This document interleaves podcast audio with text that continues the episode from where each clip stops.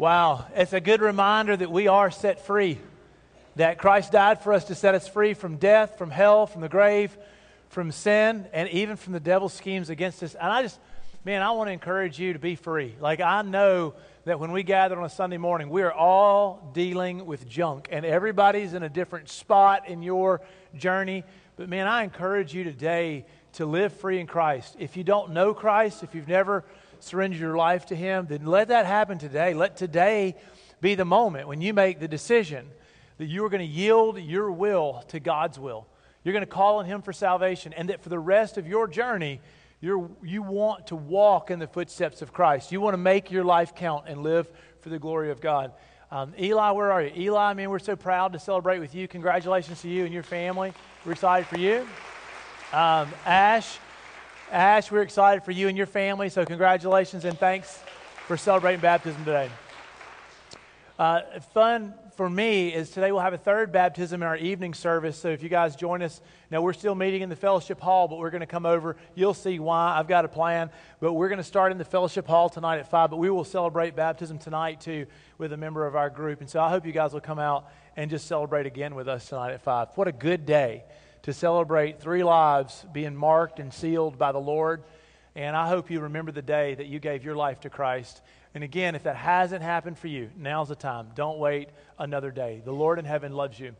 Today, I want to ask you to imagine with me what your life would be like if you could somehow change your affections, if you could change your internal desires, like the heartbeat of your inner being, so that you craved good and not evil, that instead of running to sinful pleasures, you ran to the Lord. Instead of being self centered or selfish, instead of loving ourselves all the time, what if you could love God with all your heart and carry out His commands? What would the next 40 years look like for you, for the people around you, the folks that work with you, for the people in your household? Like, how different would our lives be if our hearts belonged entirely to God? Now, for some of you, especially for some of our college students and high schoolers and middle schoolers, man, it's easy to imagine. I mean, just imagine two different paths for your life, almost like two different journeys that you could choose to walk. Yeah, and on one, you're going to chase after all the things that the world tells you to prioritize. You're going to prioritize money or fame or power or self esteem. Maybe you're going to prioritize good things or bad things, but you are going to chase after all the dreams and whims of the world. But the other path for you is different. And it's, it's, it's straight, it's narrow, it's rarely walked. But that other path for you would be a path where you followed God from now until forever, where you asked the Lord to rule over you, and you were willing to turn your back on your own pride, on your own selfishness, and on the sin that surrounds us. You would, you would give up a lot of things on that path. Oh, but you would gain a lot of things on that path. Well, in the month of June, the sermons that I'm going to be preaching to you will come from Proverbs. And I've called the sermon series Walking with the Wise because this metaphor dominates the book of Proverbs. That there are really two paths. That you and I can be prideful fools and fight God until our dying day. Or we can give ourselves to His love and His will for us. We can follow His commands for the wisdom they are, and we can live a life that is blessed, not free from suffering, but richly blessed. And throughout the book of Proverbs, we have the two paths before us, right? The path of the fool, the path of the wise man. And don't be deceived. Sometimes a fool can look a lot like me or you. Let's be careful. We want to walk with the wise. I want to read a kind of a theme verse for me, which is from Proverbs uh, 13 23.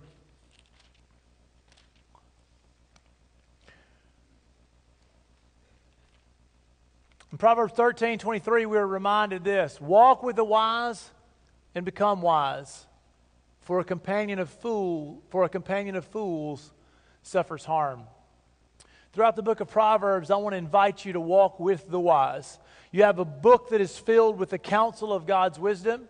Jesus taught many of these teachings to his disciples. Some of these teachings are recirculated in the New Testament, and no doubt they've impacted your life. In fact, they've impacted all of our lives. I thought a fun way for us to dive in deep to the book of Proverbs is that I would challenge the church family this month to start reading it. Read the book of Proverbs for yourself. Now, you may or may not choose to pick up this habit, but here's a habit that I have for Proverbs.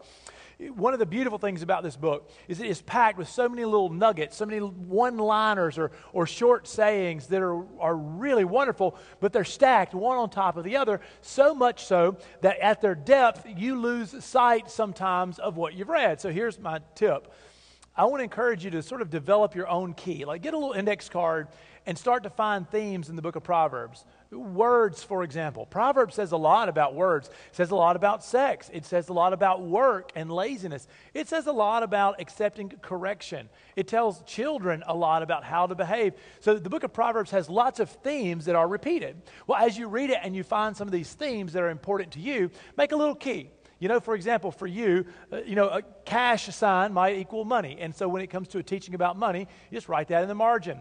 It says a lot about care for the poor, the orphan, the widow. So when you come across a verse about the poor, maybe a P in the margin. But create your own little key for reading Proverbs. And for the rest of your life, when you go back through this treasure of wisdom, you'll be able to quickly find some of the things that you're dealing with and you're looking for. Now, another way that I want to reinforce this wonderful book in our lives is I've asked the church staff to identify some of their favorite proverbs. And during the weeks when we're not gathering for church, Monday through Friday, of course, we gather on Wednesday, but through Monday through Friday, we're going to put on our Facebook page little short videos uh, from church staff members, some of the interns that you don't know so well, and some of the rest of us that you probably know better than you want to and are tired of us. But you'll see little video blurbs where we'll share a proverb that means a lot to us and why. And so, as a church, let's journey through Proverbs together. Now, today, I want to call you to the heart of the matter, literally. Today, I want to call you to a proverb that could change your life forever. I want to ask you to read Proverbs chapter 4 with me. Let's go to Proverbs chapter 4. We're going to begin reading with verse 20.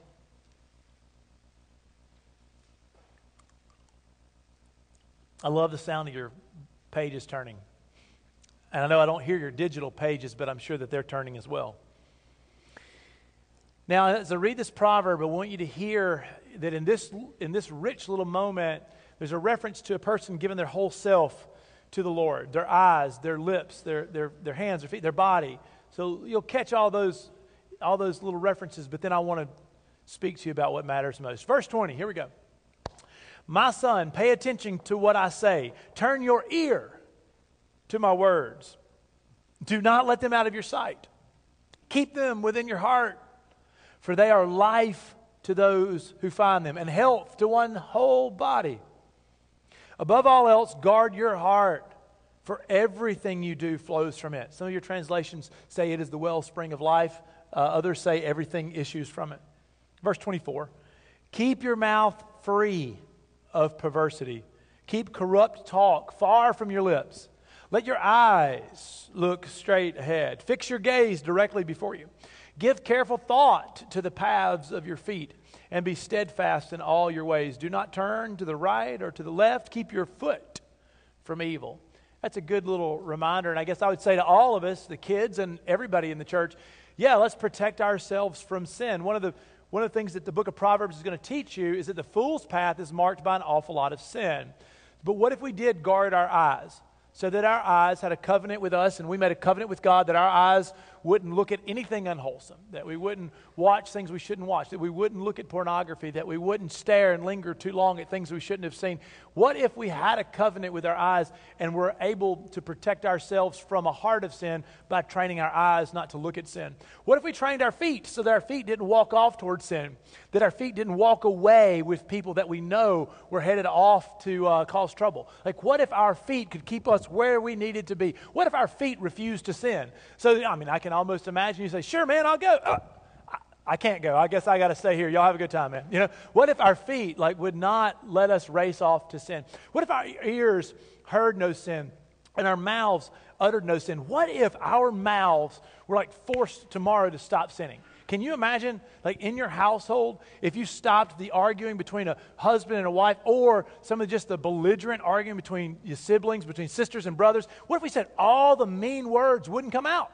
Like if the only thing we could say, like Ephesians 4, you know, let no unwholesome talk come out of your mouth, but only what is helpful for building others up, that it may be uh, according to their needs, so it can benefit those who listen. What if tomorrow your mouth couldn't say gossip at all? You couldn't spread slander or gossip or stir dissension. We probably wouldn't be able to talk about politics anymore at all. What if, what if tomorrow your, your mouth wouldn't allow you to cut somebody down or insult a person? Like, what if your mouth wouldn't let you say prideful or arrogant words starting tomorrow? You know, what if your mouth starting tomorrow would not allow you to speak words that would stir an argument? Wouldn't that be cool? I would, I would go for that. So, as the wisdom of Proverbs is spoken here over the whole body, it's almost as if this wise teacher is calling all of us to train our bodies for the path of wisdom. And the path of wisdom is that we will say no to sinful impulse and sinful pleasure, say yes to God.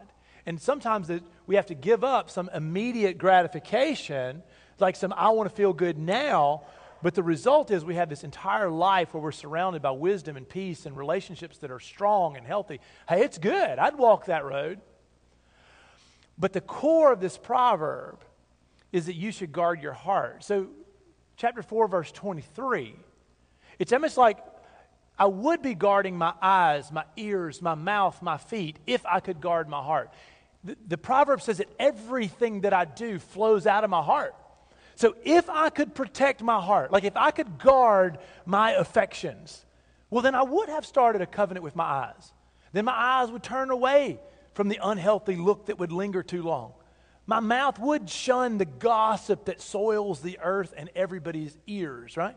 Like if I could get my heart right, if I could, if I could make sure that my heart was right, then everything else would just sort of start clicking and falling into place. Let's read Proverbs 4 23. Above all else, guard your heart, for everything you do flows from it. For the Hebrew author of this text, just like for us, the heart is a, is a symbol for your inner being, for your mind, for your affections, your feelings, your passions, your desires. It's what drives you. I, I guess you could think of it as your soul or your mind, but it is you, it's the inner you. And so this guy says, guard your heart, your affections, your desires, your thoughts.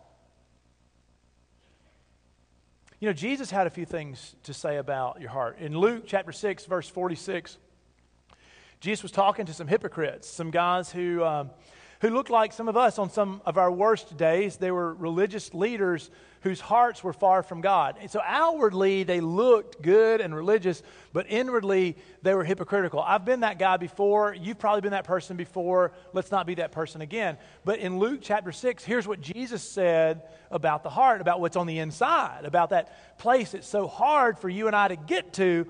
This is what he said about the heart. In Luke 6 45, he says, A good man brings good things out of the good stored up in his heart. An evil man brings evil things out of the evil stored up in his heart. And then he said this For the mouth speaks what the heart is full of. The way that you and I are used to hearing that is in Matthew's version, where he says, From the overflow of the heart, the mouth speaks. And I just want to keep translating that farther downstream for us. From the overflow of the heart, the eyes look. From the overflow of the heart, the ears listen. From the overflow of the heart, the hands act or don't act. From the overflow of the heart, the feet move. Like our heart, our affections, our passions are what drives us. Jesus knew it. You know it. And I know it. And so, in our struggle for sin, this author of Proverbs, this wise teacher says, above everything else that you do, guard your heart. Let's talk about that for just a minute. First thing I want to point out to you is that he says, above all else, guard your heart. In other words, more than all the other things that we could do, to please the Lord or, try to do the right thing, we should guard our heart. So I'm just going to make a list. More important than attending church every Sunday. And I think that's super important. Like, I think everybody needs to be in church every Sunday. I love our church family. I love community. I love family. It's better when you're here. Don't skip. But hey, look, I'm telling you, as much as I love church attendance, more than church attendance, guard your heart. More than battling against your passions, guard your heart, which the two are kind of bound up, but that's okay more than stopping your hurtful words, guard your heart. Like the most intentional thing you can do, guard your heart. I just want to imagine for just a minute an illustration of this. When I was a kid, we used to play a game uh, called Capture the Flag. Anybody here ever played Capture the Flag? Raise your hand if you played Capture the Flag. Laura, if you and Preston uh, played Capture the Flag, who would, who would win? Of course you would. Um, the, the, most competitive couple in our church. Um, I probably just, like, you'll drive by their house tonight and you'll see two flags and, like, flashlights. We used to play capture the flag. In fact, when I was youth and college minister, sometimes we'd, we'd go uh, to the mountains in Rath-Yakoa. We'd play capture the flag in the woods, and people would get impaled on limbs and seriously injured. Probably was a very bad idea, but I was younger then. I loved capture the flag. And the way that you win capture the flag, pretty simple, is you sneak across the other person's territory, like if you can imagine a 50 yard line of sorts. You find their flag, which sometimes they can hide depending on the rules that you set up and you get back across the 50 yard line with their flag and you, you conquered them. You won. Good job, right? Now, in capture the flag, I mean, you're going to wind up playing offense or defense, right? I mean, somebody's going to say, I'm going to get the flag. And so that's the guy that's laid down in the thorn bushes crawling, right? You know, like, I'm invisible. You cannot see me. And then there's a couple of guys that are hiding, you know, in the trees or behind their flag to guard it. You come to get my flag, man, I'm coming for you, right? You got to guard the flag, you got to go get their flag, two things going on at once. And the interesting thing is, with the two fronts operating, I was always bad about forgetting our flag. I always wanted to get, I'm just going, I'm going to get your flag, man. And if it took me more than 10 seconds, you had mine already. I mean, I, I didn't pay attention. I didn't do a good job guarding what mattered most. I mean, if the flag falls, we fall, we're done. And I think we get busy, right? Trying to do so many good things and we and trying to be the right person and trying to make a dollar and trying to raise our family and just trying to get through the day. We're doing so many things that sometimes we're distracted and we forget to guard the thing that matters the very most. And that's our own heart. Like our inner affections for God. And a lot of us are forcing our faith because inside, we're not transformed right now, or inside, we're not at rest, we're at turmoil. So we're trying super hard to be good. But we are so much at war with our inner self. And for a lot of us, we, what we need is this proverb. We forgot to guard the heart. We forgot the one thing that mattered most. Jesus told us, Seek first the kingdom of God and his righteousness, and all these other things will be added to you. Jesus taught us, I can only serve one master. One. I got to choose God or money. The Bible's very clear that a pure heart is required for you and I to walk with Jesus, to walk this road of wisdom. And, and this author, this wise teacher says, above everything else you're doing, guard your heart. Protect that because everything comes from it. Now, what I want you to recognize here, he, he says, above all else, this is your priority. But remarkably for you and I, when I start to think about our passions and our desires, stop and think about it we are passive, typically, in choosing our desires. In other words, we don't ever stop and sit down with focused time to say, What do I love and am I okay with it? Instead, we just kind of go wherever the wind takes us. We just say, well, I kind of am in love with you, and now I'm kind of out of love with you. I love this, I love that. Well, my, my feelings are changing. Like, we don't ever really intentionally, actively guard our heart. And this proverb author doesn't say, watch and see where your heart takes you. He says, guard it. If you don't defend it, the enemy will steal it. And you'll find that you love things that you should not love. Listen, everybody in this room knows what it's like to love the wrong things. Maybe you've, maybe you've loved pornography, lust, or sin. Maybe you've, you've loved something that you have an addiction for. You've loved a substance that made you feel good for. Maybe you've loved your pride or your success. Maybe you've loved your fame or popularity. Maybe you loved the feeling of strength and power that we get when we cut somebody down with a great sarcastic comment and watch them just dissolve away right in front of everybody's eyes, and we get points in our social tribe for being clever. Maybe you have loved something sinful. And as that relationship goes on, you look in the mirror and you realize that it's begun to steal your life away. That's what it's like to walk this wide and winding path that the fool lives on. I've been on that road. You have too. But we're very passive about guarding and choosing our affections. We just sort of let them arise and we follow them. But rarely, rarely do we stop and monitor to say, Do I love the right things today? So when this wise teacher said, guard your heart. I want to underline that word for us. Like, what if everybody in the sanctuary today stopped And like we took inventory in this worship service of what we love, and we're honest, not, not hypocritical. We didn't pretend. We didn't put on our Baptist smile and all say, Jesus, preacher, I love Jesus, I love him. I'm glad you do. But what if we stopped and we're honest and say, and I'm going to be honest with you, I love football a little more than I should. Or I'll be honest with you, I love the outdoors more than I love Jesus. Or I love, you know, I, I love my family. I love my family too, but, but God first. Or I love my hobbies more than I love the Lord and his people. I love, you name it career, reputation, sex, accolades, boyfriend, girlfriend, whatever. Like, what if we were honest? So, but then what if we all decided today to say, look, Ben, I'm not proud of where my heart is today. Like, I, I took a look at what I love. I don't love it. what do I do about it? That's the beauty of the gospel is that you and I have a very hard time getting down here and changing ourselves from the inside but the beautiful thing about the gospel is that that's exactly why Christ died and rose again and sent the Spirit. Because in our gospel, we believe that God actually helps transform us. Our dead hearts become live, and God changes us. The Bible tells us to renew our mind and our affection, to fix our eyes on Christ. And I believe that God transforms us from the inside out. Sometimes it's all at once, for most of it, it's a little bit along the way. It's a long journey but we can't change our affections very well. So I'm just asking you today will you at least stop and evaluate them? Like, are you willing to guard your heart? So watch this. So if you're if you're Ash, where's Ash? My man Ash. Ash, you're eight right now, right, brother? Ash loves the Lord, loves the Lord. And I, I admire that. Ash, I think that's something God gave you, and I love it. I admire that. At eight years old, Ash loves the Lord, and I'm proud. But I've watched people who loved the Lord tremendously at eight years old.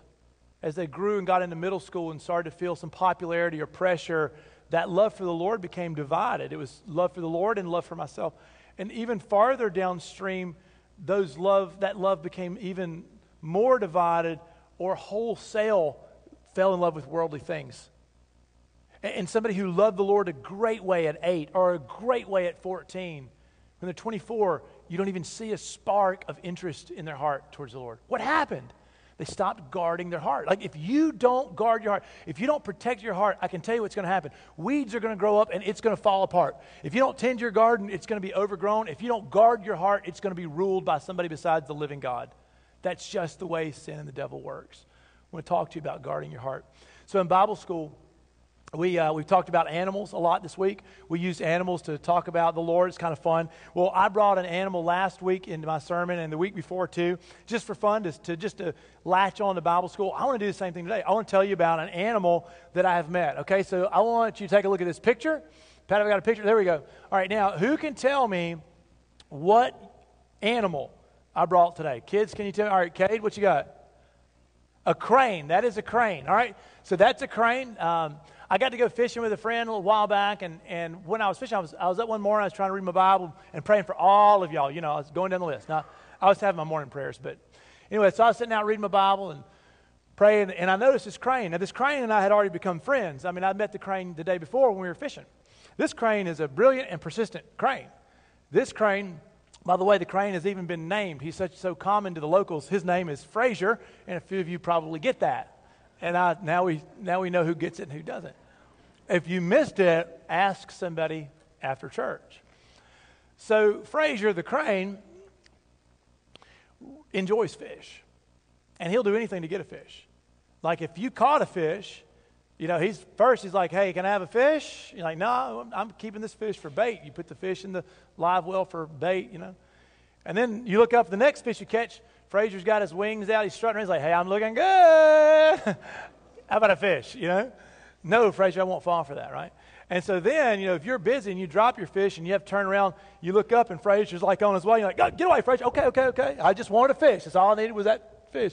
Frasier, persistent, persistent rascal, right? Wants a fish.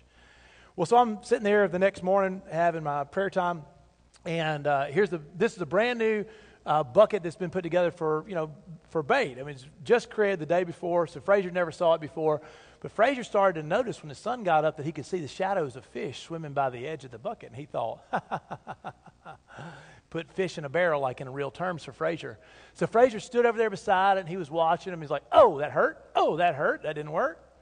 And so then Frasier said, I've got to figure this out. So he, I watched him hop up. My quiet time was not that productive. I watched him get up on top of the, of the barrel and just look like longingly, man, I wish I could get a fish. If I could only get a fish.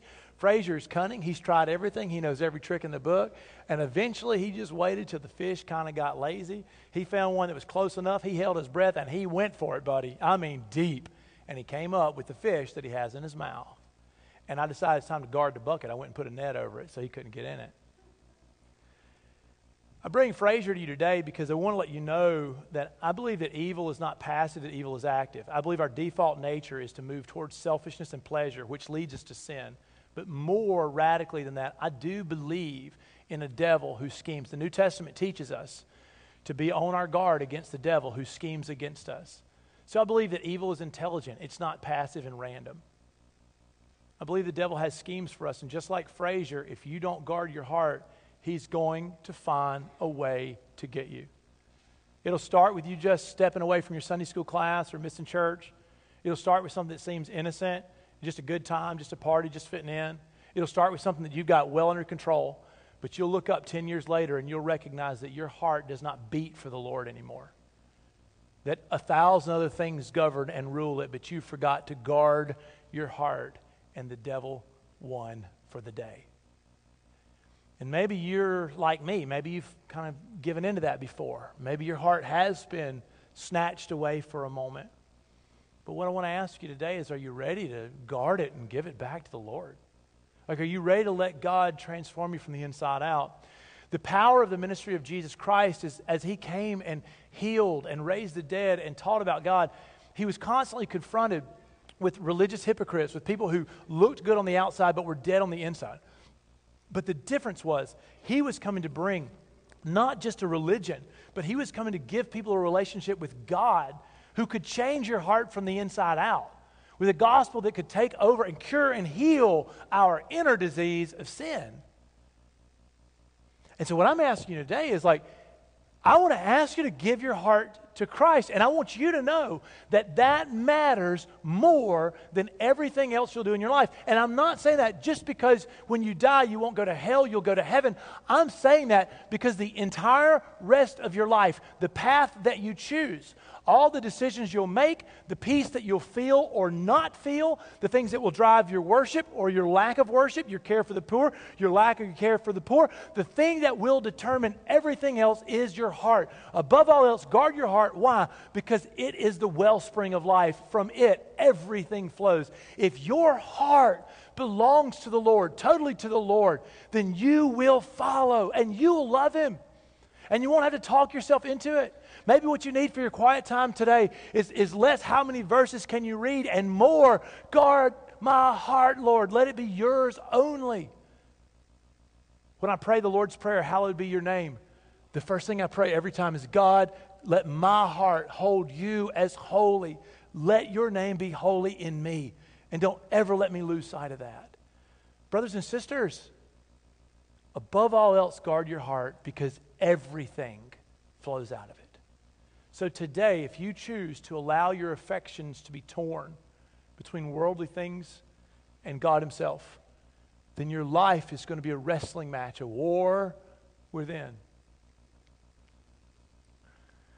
And I'm telling you today, not that it makes your life easy, it doesn't take away your struggle or your suffering, but I'm telling you that the most important thing that any one of us can do today as a response to our hour of worship is that we would decide to guard our heart, to check it, to give ourselves a spiritual EKG and make sure that we still love the living God with a pure and undivided heart. I don't walk around the sanctuary and ask each one of you. I don't ask you to turn in a card that says, I love Lord 28% today. I'm just asking you, I'm asking you to evaluate your own heart and ask God, where are you? Are you going through motions here? Are you trying to do the right thing on the outside, even though on the inside you're, you're, not, not where you want to be? So I'm asking you today would you give your heart totally to the Lord? Now, if you've never asked Jesus Christ to be your Lord, you haven't taken your first steps of faith, you've never celebrated baptism, you've never asked for salvation, today you're lost and far from God. And it's okay because you can change it right now. because you can ask God for salvation and give Him your life. And so if that's you, then your first step today is give your heart to the Lord. I'll be here. Mike and Reed will be standing up here with me. The altars here are open, and there's a dozen Christians around you that love you and would love to pray with you. So if today is the day of your salvation, give your life to the Lord today. Don't leave. Like, give your life to the Lord today, and let us celebrate baptism to you with you, just like we'll celebrate baptism three times today. Now, second, maybe there's a lot of us in the room that we gave our life to the Lord. We know we're saved. Like we know that if we died, we would be in heaven, not hell, but we also realize that God's honor and his glory and his person, there's so much more than just us going to heaven when we die. And if we're honest with you, we'll tell you that right now our heart is divided. That we have allowed it to love petty, silly things of the world more than we love the living God. And we're ashamed of that today. So for you, maybe your next step today is just to ask God to come to you and in the power of His Spirit to take your heart back. For you to start a journey where you wake up every morning and say, Lord, guard my heart. It's yours. It doesn't belong to anybody else but you. And I'm determined to protect it, Lord. I'll guard it until the day we die. I want to ask you to do your business with the Lord. Will you bow your heads with me all over the sanctuary just now?